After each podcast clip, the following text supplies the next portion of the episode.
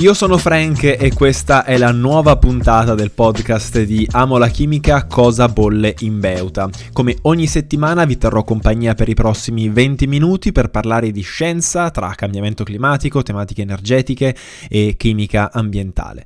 Ma prima di iniziare un doveroso ringraziamento a tutti coloro che hanno ascoltato la puntata pilota di questo nuovo formato e siete stati davvero tantissimi, più di ogni aspettativa. Anche ho ricevuto tantissimi tantissimi messaggi su Instagram e vi ringrazio davvero di cuore e spero di continuare a meritare in qualche modo la vostra fiducia e il vostro entusiasmo puntata dopo puntata. Come vi avevo anticipato una settimana fa, il format di Cosa Bolle in Beuta cambierà leggermente e si evolverà alla ricerca di una sua dimensione definitiva attraverso l'introduzione di alcune piccole novità. Oggi la prima. Quindi io direi, cominciamo!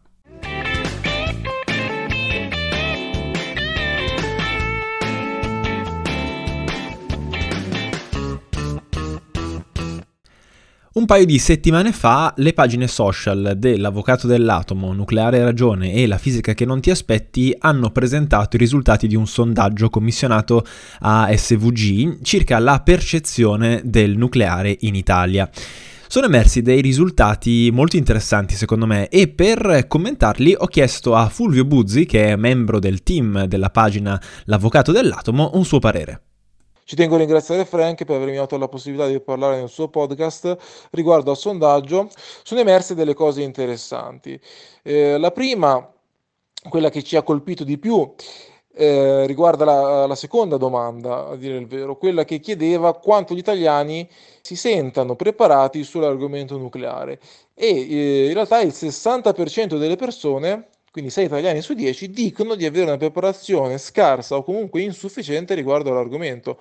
E questo per noi come divulgatori scientifici è molto importante perché vuol dire che c'è ancora moltissimo da fare, soprattutto diciamo, fa riflettere il fatto che i politici spesso parlino dei due referendum che ci sono stati sul nucleare dicendo che gli italiani hanno votato con cognizione di causa sapendo eh, bene, diciamo, avendo de- delle ottime conoscenze sull'argomento.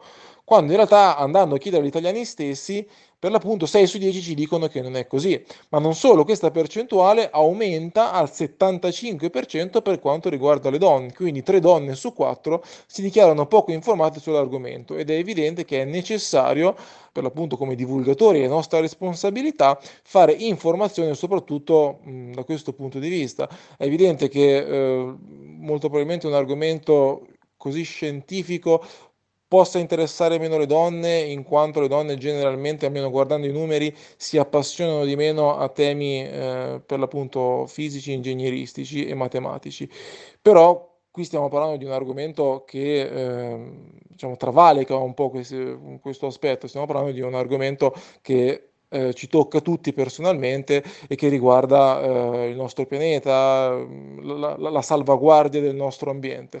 Quindi siamo assolutamente certi che con una buona divulgazione eh, sia possibile avvicinare sia uomini che donne in quantità molto maggiori rispetto ad oggi al nucleare.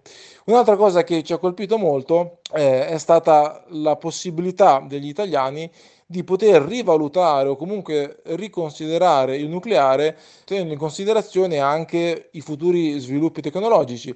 Infatti la quinta e soprattutto la sesta domanda chiedevano delle opinioni, dei pareri riguardo alla possibilità di diciamo, finanziare con soldi pubblici, con eh, i soldi del Green New Deal, il nucleare, le nuove tecnologie e per l'appunto la possibilità di utilizzare i reattori nucleari avanzati.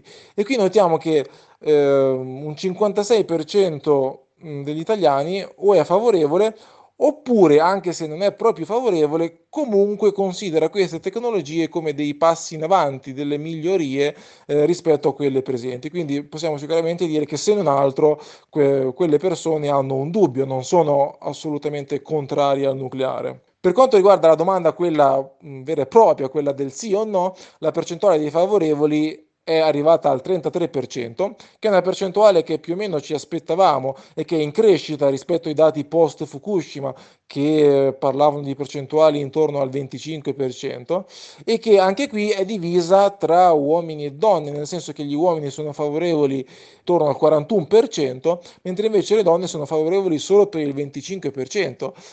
E quindi è evidente che è necessario fare una maggiore divulgazione, soprattutto tra le, tra le donne, perché se no è, è, impossibile pensare di poter arrivare a un 51% di persone favorevoli nel nostro paese.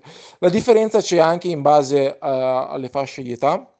Le persone più favorevoli sono quelle che hanno un'età compresa tra i 25 e i 40 anni, mentre invece quelle più contrarie sono quelle che hanno un'età compresa tra i 40 e i 60 anni. Sul, diciamo, sui più giovani c'è ancora del lavoro da fare e la percentuale in effetti lì non è così alta come uno si potrebbe aspettare. Ehm, un'ultima considerazione riguarda eh, diciamo, la, percentuale dei favorevoli diciamo, all'interno dei partiti politici, in quanto la maggior parte eh, dei favorevoli si trovano nei partiti di destra e la motivazione data dagli italiani stessi è la possibilità di aumentare l'indipendenza energetica del paese utilizzando il nucleare. La sinistra invece, che dovrebbe essere più legata agli argomenti eh, diciamo ambientalisti del nucleare, per adesso è molto lontana. Il Partito Democratico in particolare è favorevole solo al, all'incirca al 20% al nucleare eh, diciamo, tra, tra i suoi elettori. Queste sono un po' le considerazioni di massima. Quello che possiamo dire è che eh, i risultati sono mh, buoni, ci li aspettavamo, ci sono mh, cose molto interessanti da analizzare, il trend è in crescita e è nostro compito di divulgatori riuscire a far sì che quei 6 italiani su 10 che dicono di non essere informati sul nucleare possano avere tutte le informazioni necessarie per poter scegliere in maniera più accurata nel caso in futuro ci possa essere eh, un altro referendum. Grazie mille Fulvio per il tuo contributo. Eh, mi permetto anche un breve commento sui risultati e in particolare su due aspetti. Il primo, eh, onestamente anche il più sorprendente, è stata la differenza di genere riscontrata nelle risposte di questo sondaggio. Dico sorprendente perché se guardo i numeri di Amo la Chimica, sia su Instagram che su Facebook, vi è una prevalenza di donne rispetto agli uomini, circa un 55% donne e 45% uomini, ad indicare quindi un forte interesse delle donne verso alcune specifiche tematiche scientifiche, come per esempio quelle chimiche ed ambientali che tratto sulla pagina, o comunque un interesse non così diverso da quello degli uomini, direi del tutto paragonabile. La domanda quindi resta, e cioè perché si è riscontrato questo disinteresse e scarsa conoscenza relativamente al tema nucleare? Perché, come dice Fulvio, qui non si tratta di parlare se una persona è interessata o meno all'ingegneria, eh, ma si tratta di un discorso molto più generale, un discorso che riguarda il futuro del nostro pianeta, dal punto di vista naturalmente energetico, che però è forse il più importante. Quindi si tratta di un tema universale. E ehm, ho trovato questo dato davvero un po' preoccupante. Eh, forse la cultura scientifica non è davvero così diffusa come noi pensiamo ed esistono ancora purtroppo delle barriere legate al sesso. Il secondo argomento invece che mi ha stupito è legato ai motivi per cui le persone si dichiarano a favore dell'energia nucleare. Fulvio ha parlato della indipendenza energetica, ehm, io cito e aggiungo invece un numero che è legato a forse il motivo principale per cui noi dovremmo eh, guardare l'energia nucleare da un punto di vista diverso, quindi con un occhio un po' più interessato. Questo motivo è legato al fatto che l'energia nucleare è l'unica fonte che noi abbiamo a disposizione che è in grado di produrre energia in modo continuo e senza emissioni di gas serra e che quindi gioca un ruolo fondamentale proprio per la lotta al cambiamento climatico. Ebbene, appena il 12% di chi si è dichiarato favorevole ha detto che questo è il motivo per cui lui è favorevole all'energia nucleare e credo che sia davvero troppo poco. Cioè, eh, è questo, secondo me, dove bisogna davvero insistere e far capire il motivo per cui si sta ancora parlando di energia nucleare, che l'energia nucleare non può considerarsi morta, perché è davvero molto importante per una transizione energetica credo che sia un'altra prova che dal punto di vista divulgativo e comunicativo c'è ancora molto lavoro da fare. Almeno vediamola così, non rischiamo di rimanere disoccupati. Ritorno brevemente sulla notizia che avevo riportato la settimana scorsa relativamente all'ondata di caldo che ha investito la costa occidentale del Canada, con temperature che, lo ricorderete sicuramente, hanno sfiorato i 50 gradi, causando circa 500 decessi e 180 incendi. Le novità di questa settimana riguardo a questo evento estremo sono due. La prima è legata ad uno studio effettuato dalla World Weather Attribution e ripreso da Nature relativamente al ruolo antropico nel causare questo genere di eventi e in particolare la, questa specifica ondata di calore. Lo studio, eh, sebbene preliminare e non ancora pubblicato su una rivista peer review, ha mostrato come l'evento sviluppatosi tra il 25 giugno e il 1 luglio fosse virtualmente impossibile senza l'attuale cambiamento climatico causato dall'uomo. Pensate che le temperature che sono state registrate erano così estreme da non trovare un riscontro nei record storici della zona. Inoltre, eh, gli scienziati coinvolti appunto in questo, in questo studio hanno valutato che nel caso di un riscaldamento medio globale di circa 2 gradi, che eh, ve lo ricordo rappresenta un po' la temperatura massima entro la quale è ancora possibile contenere i danni, questi eventi potrebbero ripetersi con una frequenza di 1 ogni 5-10 anni.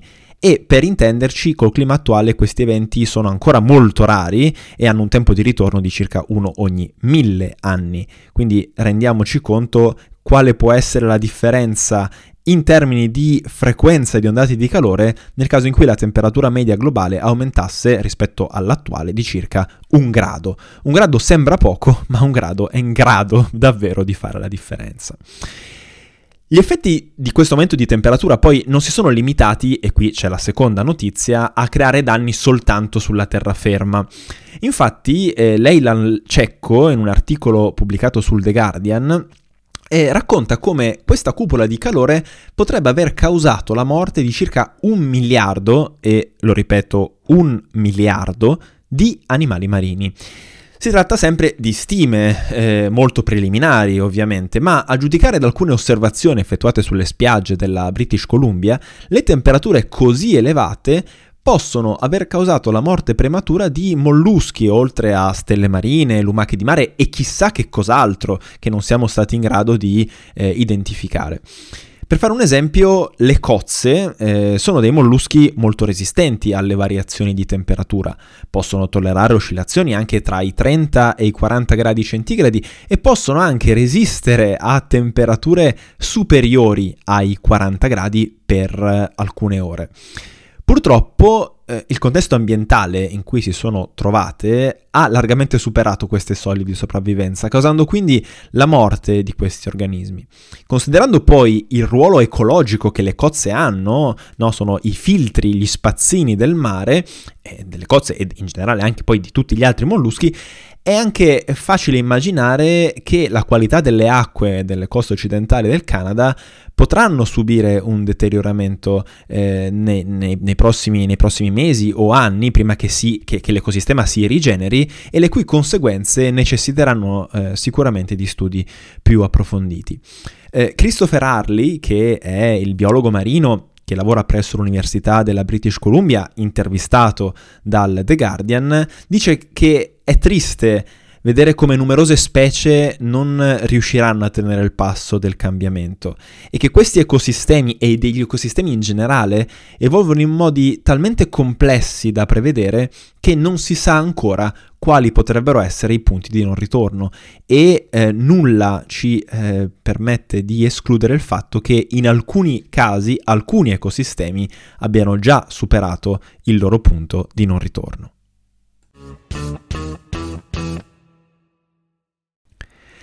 Per risollevarvi un po' il morale dopo questa brutta notizia climatica, vi parlo finalmente quella che è una delle mie grandi passioni chimiche, cioè la chimica astronomica.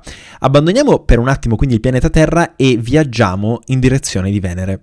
Qualche mese fa, a settembre 2020, Venere era riuscito a riprendersi le prime pagine dei giornali grazie alla notizia della presenza di elevate quantità di fosfina negli strati più esterni della sua atmosfera, dove le condizioni ambientali, come temperatura e pressione, erano tutto sommato simili a quelle che si possono trovare sulla Terra, sicuramente meno estreme rispetto a quelle che si trovano sulla superficie.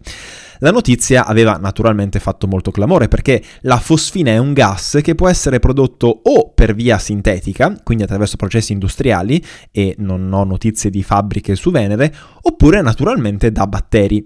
E quindi gli scienziati che hanno fatto questa scoperta hanno detto, ehi ragazzi, ma se la vita fosse su Venere mentre la stavamo cercando su Marte? Trovare vita sulle nubi di Venere avrebbe aperto sicuramente uno scenario molto romantico. Eh, penso appunto all'inizio Venere, eh, all'inizio della sua vita geologica, avrebbe potuto ospitare vita sulla sua superficie e poi al peggioramento delle condizioni ambientali eh, questa stessa vita sarebbe poi migrata sulle sue nuvole e l'associazione più immediata che mi è venuta in mente è stata quella col pianeta Bespin di Guerre Stellari, la città delle nuvole per intenderci, ma chiudiamo il, apriamo e chiudiamo subito questo capitolo nerd e ritorniamo alla scienza. È naturale quindi che la notizia della fosfina su Venere abbia fatto il giro del mondo. Tuttavia, eh, successivi studi, mh, mm, avvenuti in realtà nei mesi proprio immediatamente successivi, hanno ridimensionato il clamore iniziale. In altre parole, di fosfina su Venere non ce n'è traccia. Sono eloquenti i titoli degli articoli che sono stati pubblicati in seguito eh, No Phosphine in the Atmosphere of Venus oppure anche No Statistically Significant Detection of Phosphine.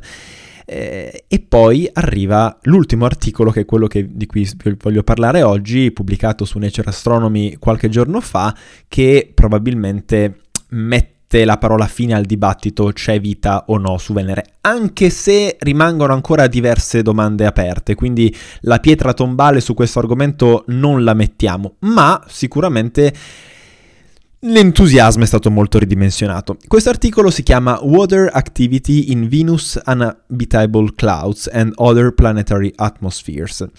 Qui i ricercatori hanno calcolato la quantità di acqua presente nelle nubi venusiane, in particolare l'attività dell'acqua che indica la sua effettiva disponibilità. I valori che hanno riscontrato sono stati inferiori a 0.004 che cosa significa? Significa che sono ben di due ordini di grandezza, cioè 100 volte inferiori rispetto al valore limite di 0.585 eh, che rappresenta appunto quel valore di attività che permette agli organismi estremofili terrestri di sopravvivere. Gli organismi estremofili sono quelli appunto che riescono a vivere in condizioni estreme dal, dal loro nome stesso. Questo è un valore limite. Su Venere questo valore non è al di poco al di sotto, ma è 100 volte al di sotto. Praticamente fa troppo secco, è troppo secca l'atmosfera venusiana in termini proprio di contenuto d'acqua per poter garantire la vita. Questo stesso approccio è poi stato applicato dai ricercatori in, eh, su altri pianeti, come per esempio su Marte, dove i valori eh, trovati sono stati eh, molto simili ai valori eh, appunto terrestri, appena appena al di sotto, e nelle nubi di Giove, dove però altri fattori come la composizione delle nubi stesse ehm, può giocare un ruolo limitante poi effettivamente per la loro eh, abitabilità, per, per l'abitabilità delle nubi appunto gioviane. Quello che però risulta molto interessante da questa ricerca è l'introduzione quindi di un nuovo parametro, l'attività dell'acqua, appunto la, la disponibilità di acqua, per definire meglio i potenziali candidati per ospitare la vita, oppure no. Sicuramente, ed il caso di, Gen- di, di, Giove è rappresentativo, questo parametro non è l'unico da tenere in considerazione, ma se unito ad altri, come per esempio la disponibilità di nutrienti, potrebbe aiutare i ricercatori a ridefinire meglio le loro ricerche per trovare vita extraterrestre anche su pianeti extrasolari. E questa era l'ultima notizia scientifica di questa seconda settimana di Cosa Bollimbeuta. Quali sono le vostre idee ed opinioni relativamente ai temi trattati in questa settimana? In particolare mi interessa molto sapere la vostra sul tema nucleare, sul tema differenze di genere che ho affrontato all'inizio di puntata. Fatemelo sapere commentando i post su Instagram e Facebook di Amo la Chimica. Da Frank è tutto e come al solito, se vi va, ci risentiamo la settimana prossima. Ciao!